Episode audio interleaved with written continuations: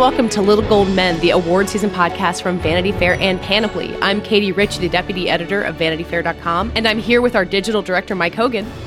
Hey, Katie. And that's it. It's just me and Mike today. How's it feel in that studio, Mike? Kind of lonely? It's actually quite pleasant, you know, to be perfectly honest. There's a lot more oxygen than usual now that Just, Richard's not here gulping like it all up. Stretch around that table. Well, Richard is an impressive uh, figure in a lot That's of ways. That's true. Looming, you know, about him. He's just he's just mean. Like, yeah. Kidding. No, I'm sad. This is not cool. I don't like this, and I don't want it to happen again definitely a temporary state of things. Richard is on vacation, and Joanna has lost her voice. She is a she's got one of the best radio voices there is, and uh, can barely speak, which is a shame because this is a week that her uh, ex- very exciting Marvel cover story came out, uh, which hopefully everybody has read. I, hopefully, if you're listening to this, you are a big Joanna fan as we are. Uh, so we'll have to catch up with her next week to kind of get some of her details. And there's a lot of extra stuff from her reporting that's running on the site this week. So yeah. By the way, for those of you who need your Joanna fix right now, go to her AMA uh, on Reddit. She was really great. She answered all kinds of awesome questions. But I think it doesn't make sense, Katie, for you and me to talk about this. Let's just come back when Joanna has her voice back. Uh, well, a good thing is that this is a really busy time for awards. There's a lot going on this week. The Gotham Awards are on Monday, where Call Me By Your Name won the top prize. And then the New York Film Critics Circle, which includes Richard, will be voting on their awards later this week. I think as you listen to this, they've probably already been announced. And then on Tuesday, the National Board of Review, which is one of my favorite kind of mysterious cabals of award season, announced their winners for the best films of the year, which is they're really one of the first ones out of the gate and give you a sense of what some level of the critical and Hollywood community is thinking about this year. Mike, what took you by surprise with the NBR this year? Well, Baby Driver, which I enjoyed while watching it on a plane after Ooh. having two or three drinks. a plane's a tough way to watch that. I'm not sure I would put it in the in my one of my top ten of the year. I, I would put the soundtrack maybe at the top one of the year. Mm. But uh, but anyway, a bold move with a big Kevin Spacey part. And, yeah. and, and so let's just read them off. Baby Driver, Call Me by Your Name, not surprising. The Disaster Artist, downsizing, maybe a little surprising. Dunkirk, not surprising at all. The Florida Project, Get Out, good to see there. Lady Bird, good to see there. Logan, kind of surprising, a little maybe. Mm-hmm. And Phantom Thread, which uh, no one's allowed to talk about yet. Oh yeah, so they do their top ten films of the year, and then they actually name their best film of the year, which isn't on that list, which is weird. But uh, their top film of the year was The Post, the and Post. they also they also gave uh, Tom Hanks and Meryl Streep the Best Actor and Best Actress prize, which is really for the NBR. They usually kind of famously spread the wealth among all their prizes. That's really going in hard for a film for them. Well, and who is who are who is the NBR? Oh, what know? a good what a good question. Uh, they describe themselves as a group of New York area uh, academics and film enthusiasts and filmmakers. Uh, the only person who I've ever known to be in the NBR kind of joined as a college student. Um, so it's they're kind of mysterious, even more so than the Golden Globes. But I think their taste tends to be a little off the wall sometimes, as evidenced by like Baby Driver. Or, you know, for a while they really went for Clint Eastwood movies all the time. But they tend to be pretty in tune with uh, both critics and the Academy to some degree. I mean, I think we can agree we see a lot of of heavy contenders in this group. Yeah, absolutely. And look, I know we're not supposed to do formal reviews of the post until December 6th, but I did see it last night and I can tell you that it moved immediately to the top of my list of best picture and Meryl moved to the top of my list for best actress. I think that that those things are very likely to happen. Yeah, we hinted at this last week because uh, Richard had seen it but wasn't around allowed to talk about it and kind of started speculating about what happens if Meryl really moves heavily into an Oscar race. I mean, it would be her fourth Oscar if she were to win this time, which is not, you yeah. know, Katharine Hepburn won four Oscars. It's not impossible, but I mean, Mike, as someone who's seen the movie and clearly liked it, like, does that feel exhausting to you or exciting? You know, it's interesting. I mean. I think it may weirdly be comforting to people. Hmm. I mean, hmm. I don't know. We're, we're, we're talking on a day when Matt Lauer has just been taken down, fired by NBC for sexual harassment. So there, it, it remains to be seen if this kind of wholehearted celebration, full throated celebration of the press, you know, feels really great and and reassuring and encouraging to the liberals who make the, the majority of um, the academy, or if people are actually like, you know what, this is kind of bullshit to overly celebrate a press that ultimately has a lot to answer for in the last in the last 12 months right? Because hmm. we've seen a lot of media figures go down yeah. But trump and again not to go too into politics but this is a very political film and it is about journalists taking on the administration and also taking on corporate interests and basically standing up c- collecting the courage to stand up to an administration that is lying right? And at that, remember, the, the, funny thing about the 70s versus now is that it was like really shocking that the administration was lying and it was a big deal.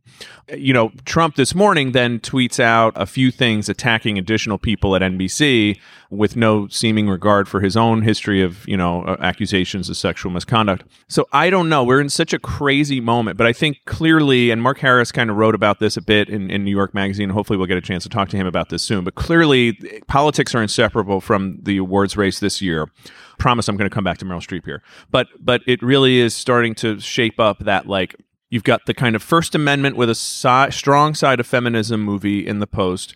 You've got the kind of let gay men be in love movie in Call Me by Your Name, but with a slightly distressing side of underage uh, relationship. You've got the kind of African American kind of paranoia revenge fantasy in in Get Out in the best way possible. I mean that in the very best way possible. And then you've got Lady Bird, the kind of female mother and daughter coming of age story that that really stands for like women telling their own stories, right? Those to mm-hmm. me seem like the kind of if you wanted to just if you wanted to, and I think we will see this pair each movie, each big contender up with. Oh, and sorry, and Dunkirk, the kind of stiff upper lip. It's still possible to have a society that functions despite uh, you know really horrifying forces outside of your control. Yeah. So th- th- those are kind of to me how everything's kind of lining up. And so I don't know. Like this one is the most get you out of your seat, pumping your fist in the air. Although some of the one of the people who was in the movie just thought actually it's a little bit clumsily made. But I, I didn't feel that, but I kind of know what they mean. It's it's it's it's not it's not an art movie. It's a it's a movie that will get people riled up. It's a Spielberg do, movie. It's a Spielberg movie.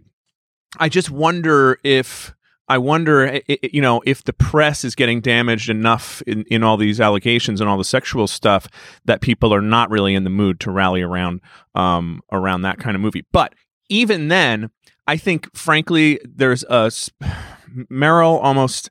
I don't know. Meryl is a reassuring figure. She's a major authority figure. She's an she stands for a strong woman. There, there's something in my mind and maybe other people's minds where she's sort of a little bit aligned with a Hillary type, but without the baggage of like you screwed up the election and gave us Donald Trump. And I could see I could see Meryl, I could see it not being a big deal that it's her fourth. I could see people just saying we want to give this to Meryl because she represents a strong woman and that's that's what we need right now. Yeah. Whereas Frances McDormand's character does some really awful things in um in three billboards spoiler alert but you know she's she's she's she's you're very sympathetic to her but also i think martin mcdonagh is kind of testing the limits of your sympathy. And uh, and not to again go into politics, but a, a, very interesting analysis I heard about the election, um, the 2016 election, is that uh, because obviously elections and Oscars both involve voting, is that women vote based on they apply an empathy test to other women and they say, Would I have done that or not? And they don't do it to men, and men don't do it to anybody.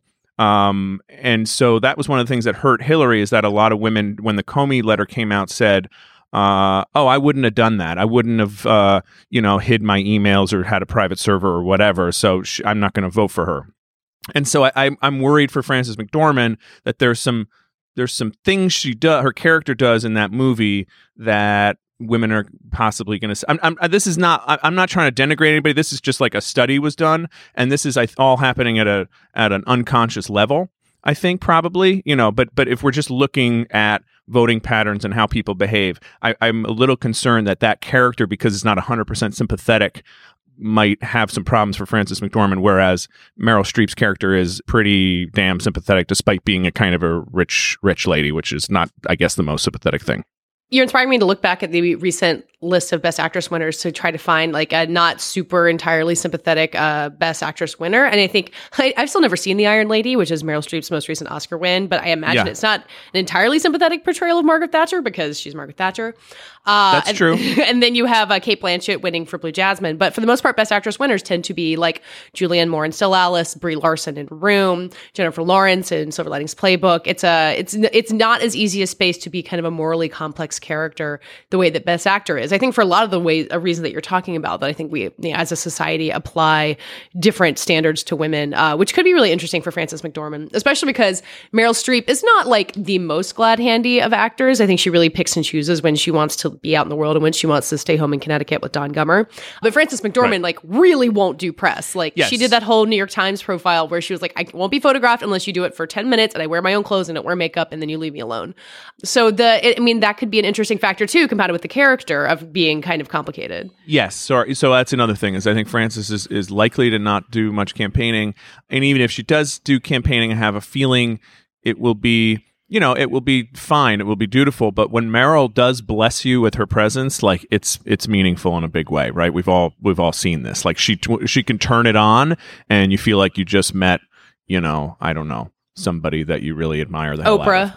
Oprah yeah yeah or beyonce. You know what i mean? She's got that thing going on.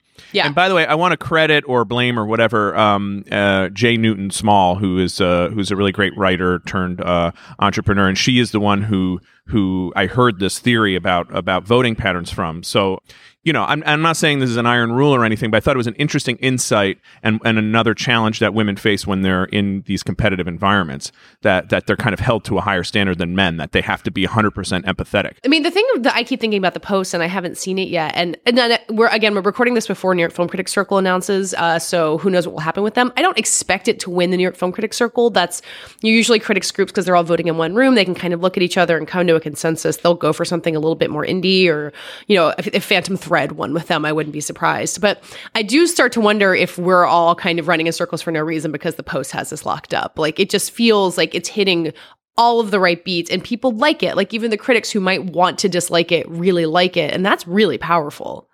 Yeah. I, I think that, I think you, it may run into some stuff around, you know, is this the most meticulously assembled movie in history? But I don't know that that matters that much especially right now in this environment. And then it may, I could see it running into this kind of like, are we really going to celebrate the press right now when all these people are going down? Mm-hmm. But otherwise, it feels like a fastball down the middle for sort of liberal.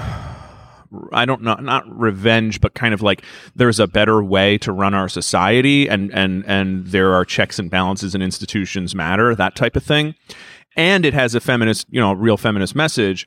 And I just have a my gut is that you know it's not a year where you're going to see a Moonlight type upset because Call Me by Your Name, Lady Bird, Get Out.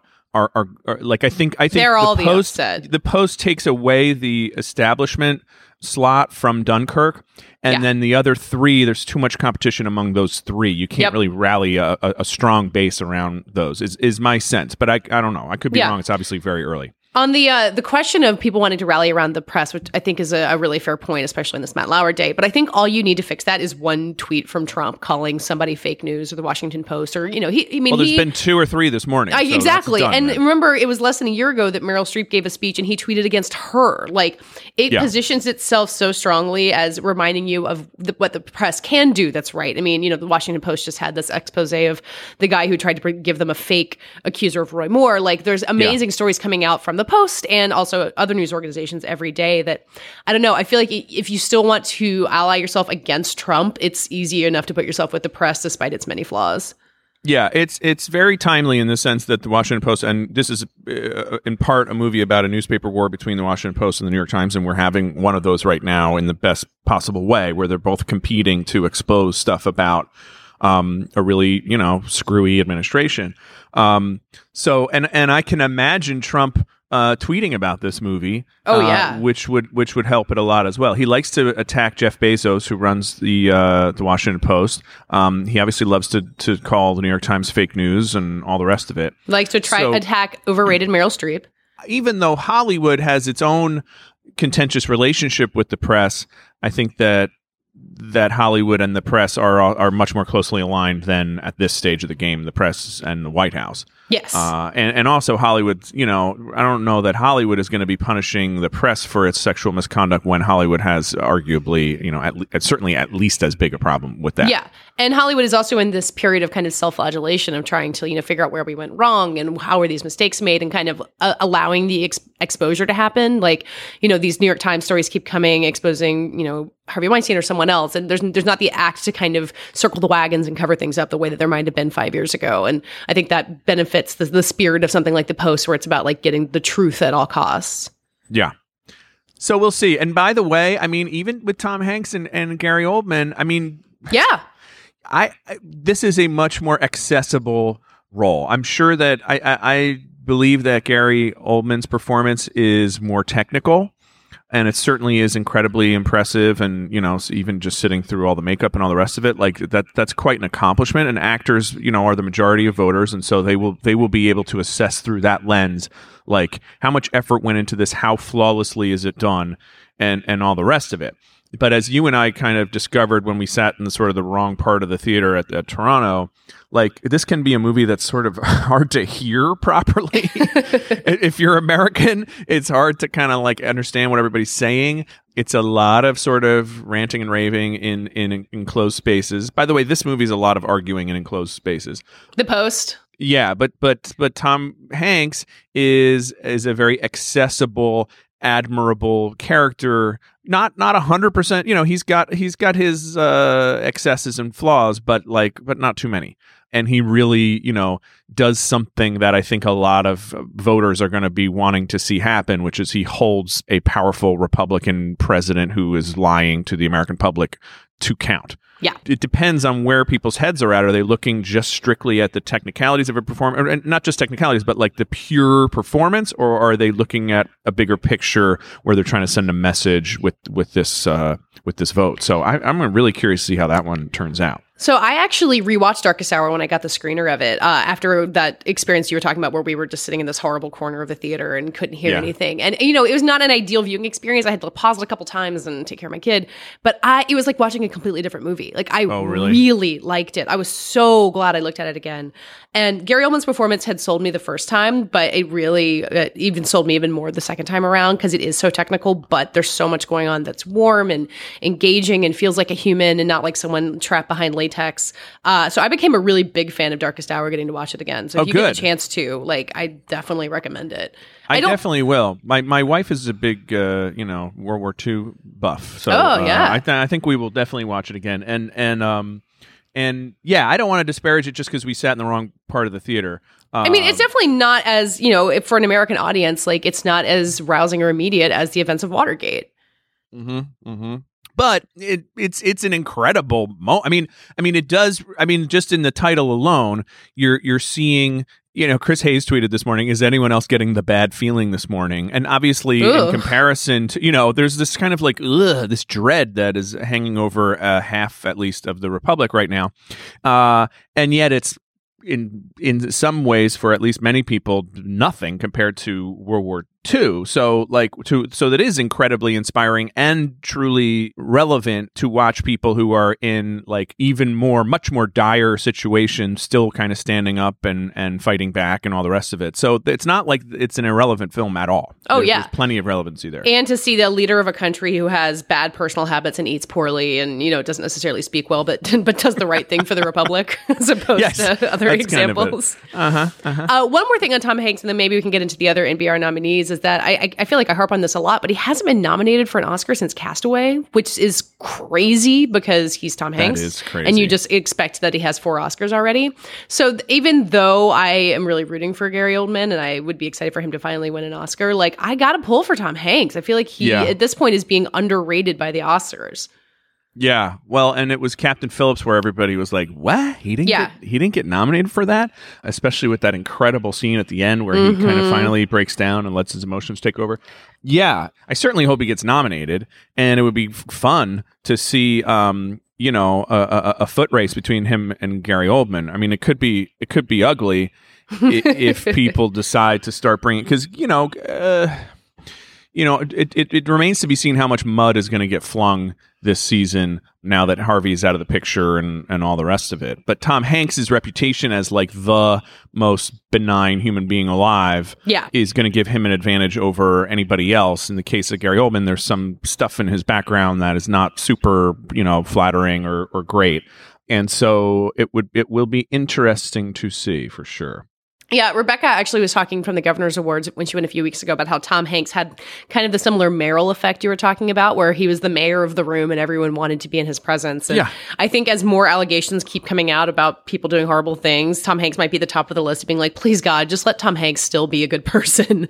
And so yeah. far, uh, God knows by the time this comes out, who knows what'll happen. But so far, all evidence points to Tom Hanks still being a good person. And we, we have to treasure those these days. I mean, can I just tell you a little anecdote about how cool Tom Hanks is? Yeah. His, his daughter was an intern for uh, VF.com um, many years ago, and we have a softball team at Vanity Fair.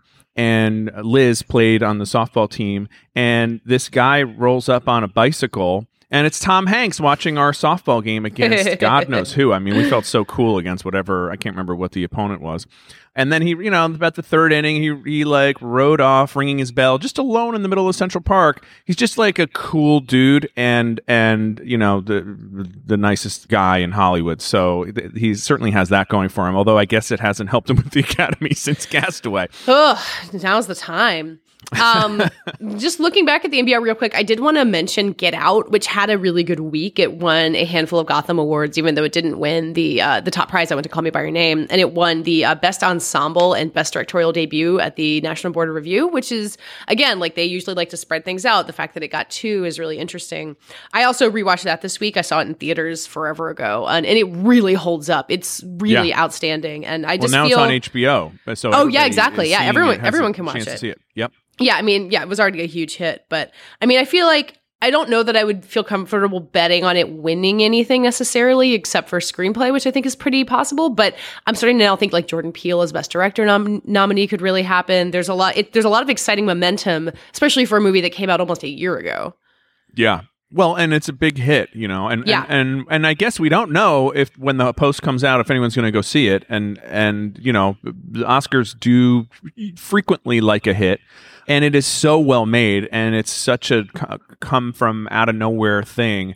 So yeah, I don't. I don't think it's. It, I think it's way too early to count out Get Out, despite what I said earlier. Um, I, I do think it could. It could emerge as the you know one of two uh, major contenders. It could drown out stuff like Call Me by Your Name or, or, or Lady Bird. But Call Me by Your Name also did pretty well this week. Yeah, yeah. Call Me by Your Name won the top prize at the Gothams. Timothée Chalamet got the Breakthrough Performance Award at the uh, NBR. I think we can probably expect a lot of critics prizes for it.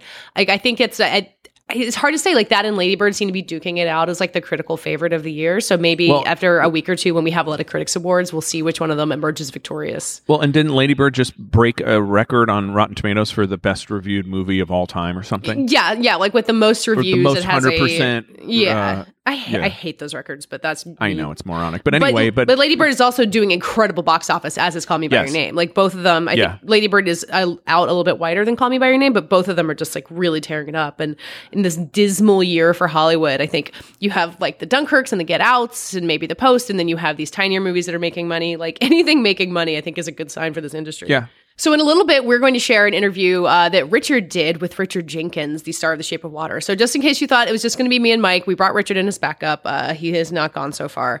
Richard Jenkins is part of this really large ensemble in Guillermo del Toro's film. It stars Sally Hawkins and Doug Jones, who is Guillermo's kind of go to creature guy as a sea creature. Uh, and I don't know if you need to explain the plot of the movie too much more because it's kind of nice to discover itself. Uh, but it's also out in theaters this week. It had a really acclaimed festival season run. So it's going to try and be yet another big indie art house hit this December. Uh, Mike, how are you feeling on Shape of Water these days? Well, I think that this is a really beautifully done film. The effects in it are understated but really dazzling. A lot of really great performances. Uh, Richard Jenkins is is one of the best ones, but there are there are a bunch. I mean, Michael Shannon also really incredible. He's he's he's peak Michael Shannon in this film, and Sally Hawkins obviously has a lot of you know best actress buzz. There was there was a time when people were saying Sally Hawkins just like end it now. She she gets it, and she's doing it. There's a degree of difficulty because she's a she's she's a mute in the film. She doesn't speak in the film, and then Octavia Spencer is in there. Uh, all kinds of all kinds Michael of great stuff happening. who's Michael also in- Stuhlbarg having a hell of a year. Yeah, he's in the post and Call Me by Your Name. He's really running the table. So it's really worth seeing. It's a totally uh you know strange love story. And so and i know richard was richard was totally taken with it from the first time he saw it wasn't he? Yeah, yeah, he was a he was a big fan of it when he saw it at Telluride, and a couple days after that, it won the top prize at the Venice Film Festival. So it was kind of the first big festival hit that emerged in this fall season, and it feels like it's quieted down a little bit as more films have been debuting. But you know, the theatrical release is a good time for that buzz to pick back up. Because it's hard to be kind of the the favorite in September and still be the favorite in early December.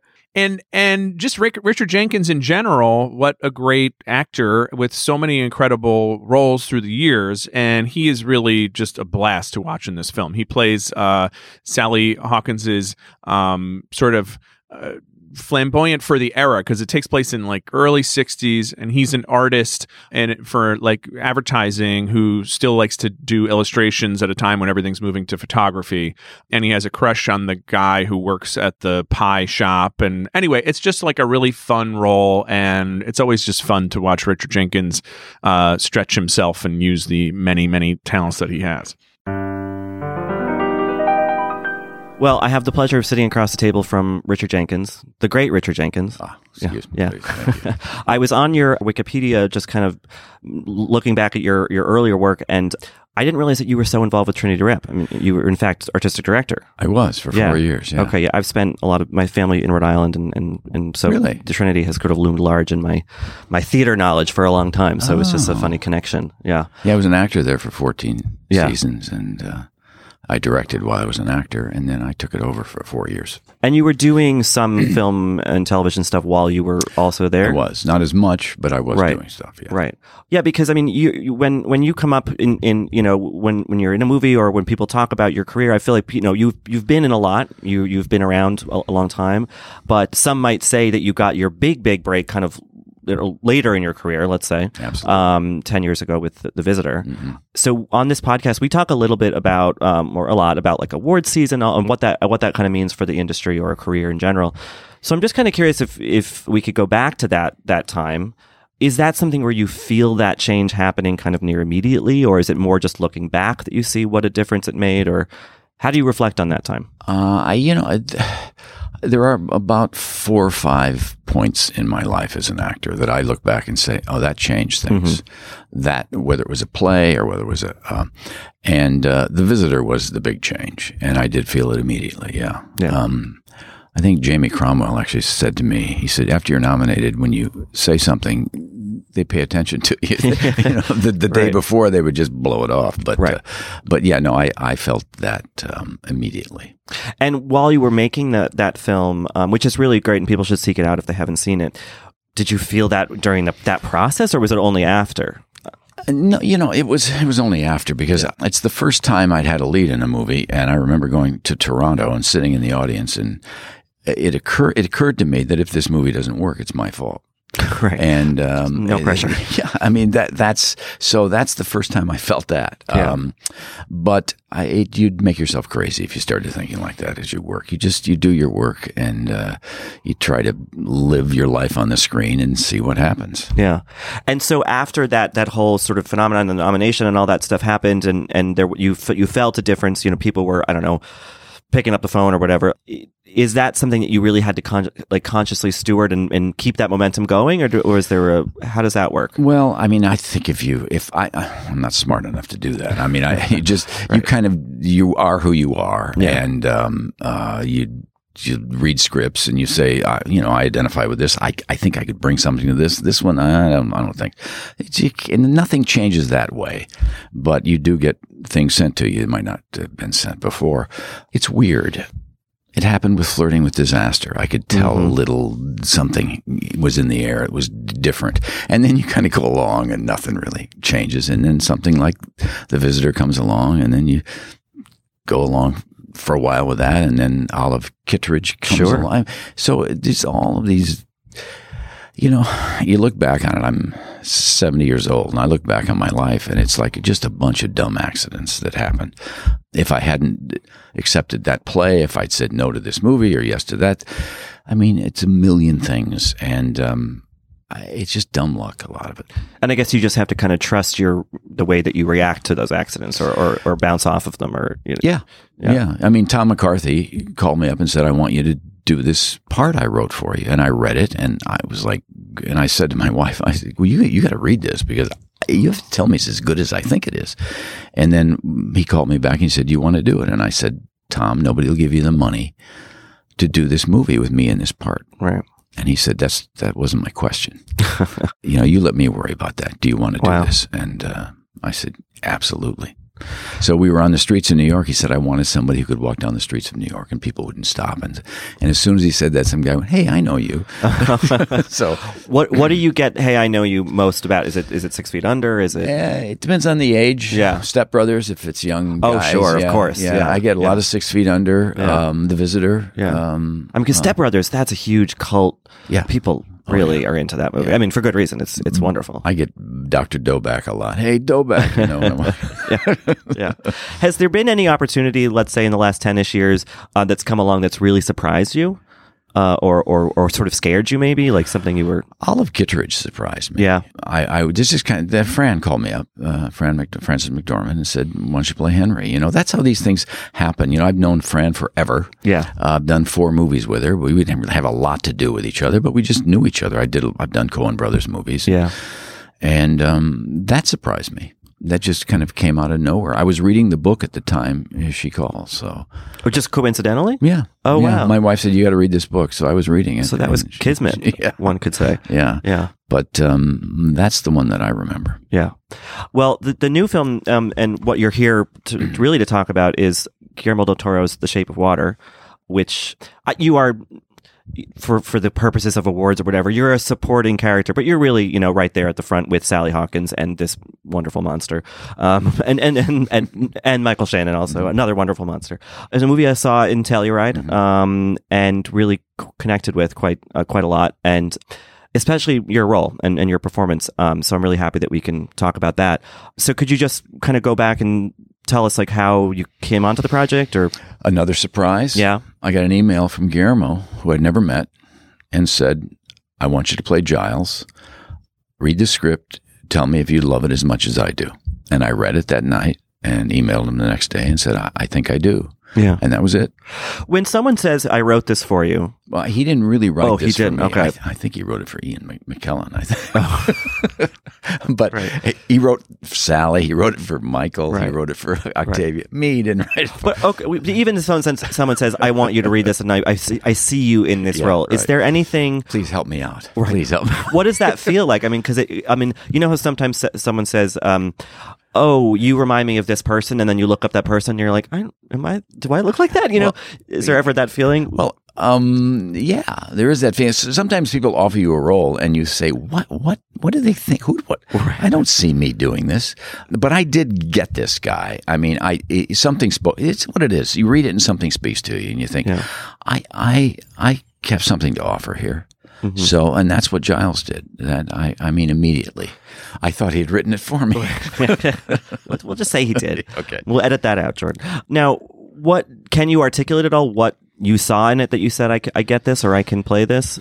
he was a man alone. Mm-hmm. He was had his own world he lived in. He wasn't that character wasn't there just to move the plot along. He was part of the story, and he was kind of self-involved in that. You know, he he was kind of hitting the wall in two, three or four areas of his life, and he was an older man. And I got it. I'm an only child. I grew up alone a lot, spent a lot of time alone. Uh, my father was an only child, and I used to I would say, Dad, I'm bored. And he would say, Go watch the ants. So I go outside and watch ants for, for hours. this was my life. Right. Um, so I understand being alone. I, I understand not liking it, wishing for something else. And so it spoke to me. and and and he's a creative. He's a he's a he's a dreamer. He's sort of a. Do you think that that that that sort of solitary that that aloneness, either in the character or in your own life, it informs a kind of creative spirit, or I think so. Yeah. It does. You spend a lot of time uh, daydreaming. Yeah. Um, I don't know if that's good or bad, but it's what, what I did. And uh, I think Giles does too. I mean, his fantasy about this guy at the pie shop is, um, you know, he's just grabbing onto anything, any hook that spells possibility of a relationship. And, uh, you know, it's just, it's, and he doesn't know the guy at all, as it turns out. Yeah, I mean, like- you know, he just. I mean, it's just he's living in a just it's just a dream, is what it is. Yeah, yeah. and it's pathetic. Yeah. but it's very it's. I think it's heartbreaking because it's it shows the need for human contact, and he and he has someone right next door to him Mm-hmm. that that loves him and understands him, and he doesn't get it until the about two thirds through the movie, and that's what I love about this character. I mean, somebody who finally wakes up and says, "Oh my God, here's here's my real friend." Right. You right had here." companionship the I, whole I did. time. Yes. Yeah. Yeah. Now that kind of, you know, the, you said pathetic, and I know exactly what you mean by that. It's a, a sympathetic pathetic, let's say.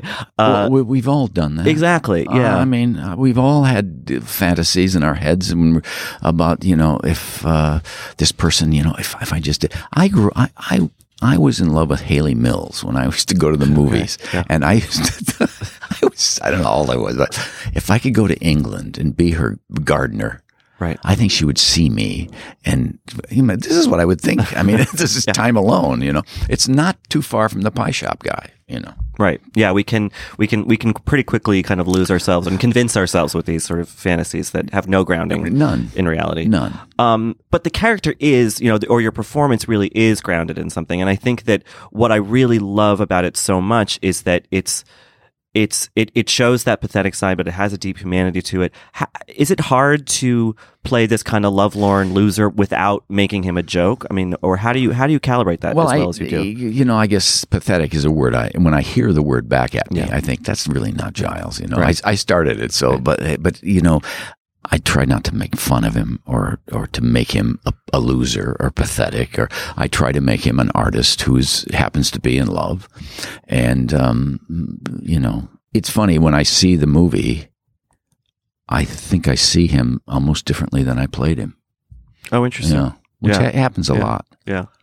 I mean, he's an artist who's lonely because of circumstances of his own personal life, but he's also lonely because of the circumstances of when he is alive and, and because he's gay. And, Yeah. and I'm curious with that, like playing gay characters can be for, for straight actors can be tricky because, you know, they're, they're one little misstep and it's over into camp or whatever, which, and there's nothing wrong with camp, but Mm-hmm. Right. it doesn't always, it's not always what the role is, uh, calls for. Is there any, how do you approach that aspect of a, of a character? Because you've done it before in, in Flirting with Disaster, right? I just yeah. it's a man who was gay. Yeah. As opposed to a gay man, I guess is I Right. I, I just it's just a man who lives his life and is gay. You know, love is love. And that's how I kind of ap- approach it. And I don't think it's my prerogative to like this is what I think a gay man acts like. Mhm. I mean, I just don't think that's that's something I I I have the I'm, I want to say almost I, I don't have the right to Right. uh, to uh, comment on that. That's not the world. You know, I mean that that's not up to me. Yeah. So I just try to play a man in love. Yeah, and and it's it's quite effective. I mean, it really um it felt very true, which is is Oh, hard good. to hard to come by. I Good. think. You know, so so we're talking about all this interior emotional stuff, but this is also a big Guillermo del Toro monster movie. What was your experience of working with him? Because he's another big dreamer. He's he's like nobody else. He's kind of like Mike Nichols in many. Oh, really? ways. Yeah. It's one of these guys that they don't really repeat themselves. They just have really a lot of interesting things to talk about. I used to go up to Guillermo and ask him about things that I wondered if he thought about, how many movies he'd seen, what he'd seen. I mean, he got the guy is just it's endless what he's done and seen. We were flying from Venice to Colorado and he slept half the time and read a book. I said, well, you, you started a book? He said, no, I read it. it was like, Wow. okay, Guillermo. He's just a really interesting dude. Yeah. And and and what what kind of energy was it like when you're on set? Like with, with obviously he's coaxing really good performances out of his actors, but in certain scenes there are some technical things to be considered. Or so how does that all kind of shake out? Never felt like day. it got in the way. I Yeah. never felt like I had to play second fiddle to a light. I mean, you just did your work. I, he's it's a great atmosphere on the set, and he's tireless. He's the only God. He's tireless. He just never gets tired. But it, it was fun. It all starts from the director, what the set is like. I love a relaxed set. It was a relaxed set, except, you know, he has a world he's building and, and within that, you're free to find your way through it and find out and, and kind of bring Giles to him. This is what, this is what I, I think of Giles. But if you get outside that world, then he'll push you back in and say, that's, that's, you know, so, um, I loved working with him. Yeah. Yeah. He, he watches. Some directors don't watch. They look for specific things. Guillermo watches.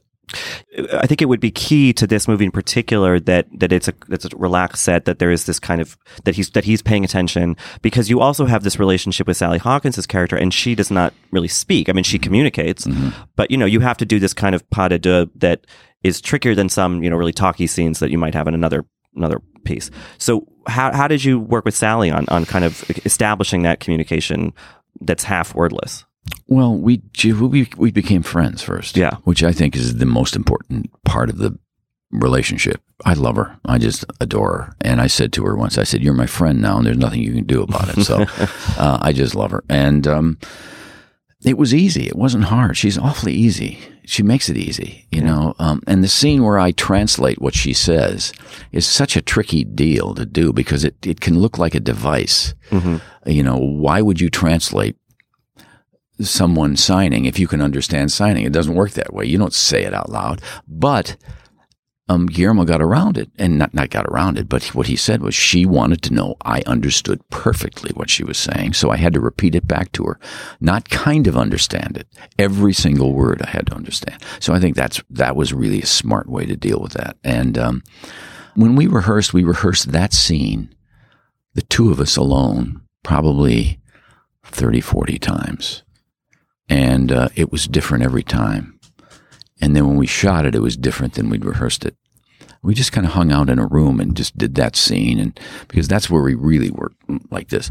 And um, then when we sh- when we shot it, a lot of things happened that didn't happen in rehearsal, so it was really interesting. Is that is that is that common that, that when when when they call action or whatever, it something else sparks in it that you, Hopefully, yeah. hopefully, yeah. I guess that's how it should work, right? It is. I mean, I think it is. I, I think you can't if you if you make a decision about how you're going to do something. This is what I'm going to do. It's dead. It dies right there because you, you don't see what's around you. You don't you, you because you you've made your mind up, and um, it, it is a killer. I think. Um, So you try to kind of live your life there on the screen and see what happens. Yeah. I um, guess I do remember a little bit of that feeling from like my college theater days, where you know, Well- once there's an audience and the lights were on, it was a different experience. It is, Yeah. and and if when you hit the groove and, and you're, it's it becomes really easy, and you think, oh, I want this more and more. How do you do this? This is great. Yeah. and you don't seem to be working. Yeah. So is theater something that you kind of continue to draw back on, or like uh, how does that work in as in balancing that career stuff? I direct in the theater. Not I don't, don't do much anymore. My wife's a choreographer, and we do musicals together. We co- Oh, really? co-direct, and she choreographs. Yeah, Where do- where- at Trinity Rep? oh, at Trinity still. Yeah, Okay. mhm. Wow. We did uh, Oliver, and we did Oklahoma. That's amazing. Yeah, yeah. It's it's fun. It's a lot of fun. What What do you get out of directing something like that that you you know that is different from you know your work on in acting? Well, it. I love working with her because Yeah. we what we do is we start reading a script and we'll talk about it for six months before we start rehearsing, and all through the rehearsals, we're, we it's all we talk about is is problem solving, conceptualizing. What do we do about this? How do we do this number? Where does this come from? And I just find it really cool. We both enjoy it. We both love it. She's really, she's a real problem solver too. And we, we like to look at something and go, how do we get these kids in bed? Now, where, where do they sleep? If we don't have real beds, where do these kids sleep? And, you know, she said, why don't they sleep under the rug? Pull the rug. You know, I mean, it's like, Yeah. uh, fun stuff like That that. invention. Yeah, yeah, Yeah, I love yeah. it. And Oklahoma, we did it with no scenery. Oh wow. And, um, you know, how do we do this? That's cool. So as we, um, you know, we head into or head towards Shape of Water's release, and you know, it was always at, at all these festivals.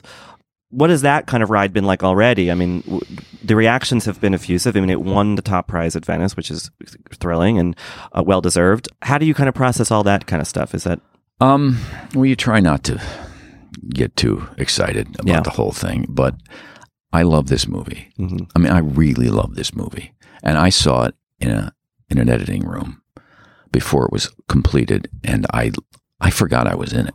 yeah? I just loved it, and every time I see, I've seen it five times, Wow. and I love it every time I see it. And you know, I hope people respond to it and go to it because it's not finished until somebody watches it. I mean, mm-hmm. that's that's, and I think it's Guillermo's most personal movie. It's the one he took a big risk with. As he kept saying to me as we were shooting, "Do you think it'll work? Do you think this will work?" So, I don't know, Guillermo. And by the time he got to the the the big dance number, he said, "Well, they're either going to be throwing stuff or it's going to connect." And I, mean, I think that's that's a great way to look at your l- work because if you're not taking a chance, you're, and it's very personal. So I hope they come see it because uh, it just I love this film. Well, I, I, I, I share your sentiment. I hope people see it. Um, you're, uh, you know, wonderful in it, and, and I wish you luck with all this. I don't know how much you care about all this award stuff, but uh, Well, you know, I mean, it's- that's nothing one can do about it. icing but, on the cake. I would but it is, and Yeah. the, the thing is, this film I really love promoting it because I think I just think it's great. Yeah. Well, all right. Everyone go see it. Uh, Richard, thank you so much for doing this. Thank really you. appreciate it. Thanks. Appreciate it. So that does it for this week's Little Gold Men. Thanks for listening. Uh, Joanna and Richard will be joining us again next week. Do not fret. And in the meantime, you can find us all at vanityfair.com, writing about awards and movies and all kinds of other things. Uh, we're all on Twitter at Little Gold Men, and on our own, I'm at Katey Rich and Mike. I'm Mike Hogan with an underscore in the middle that I'm sick of saying, but it's true. What can I do about it? This episode was edited and produced by Jordan Bell, and thanks to Andy Bowers at Panoply. And this week's award for what we say about Richard Lawson when he's not here goes to Mike Hogan. He's just like a cool dude and and you know the the, the nicest guy in Hollywood.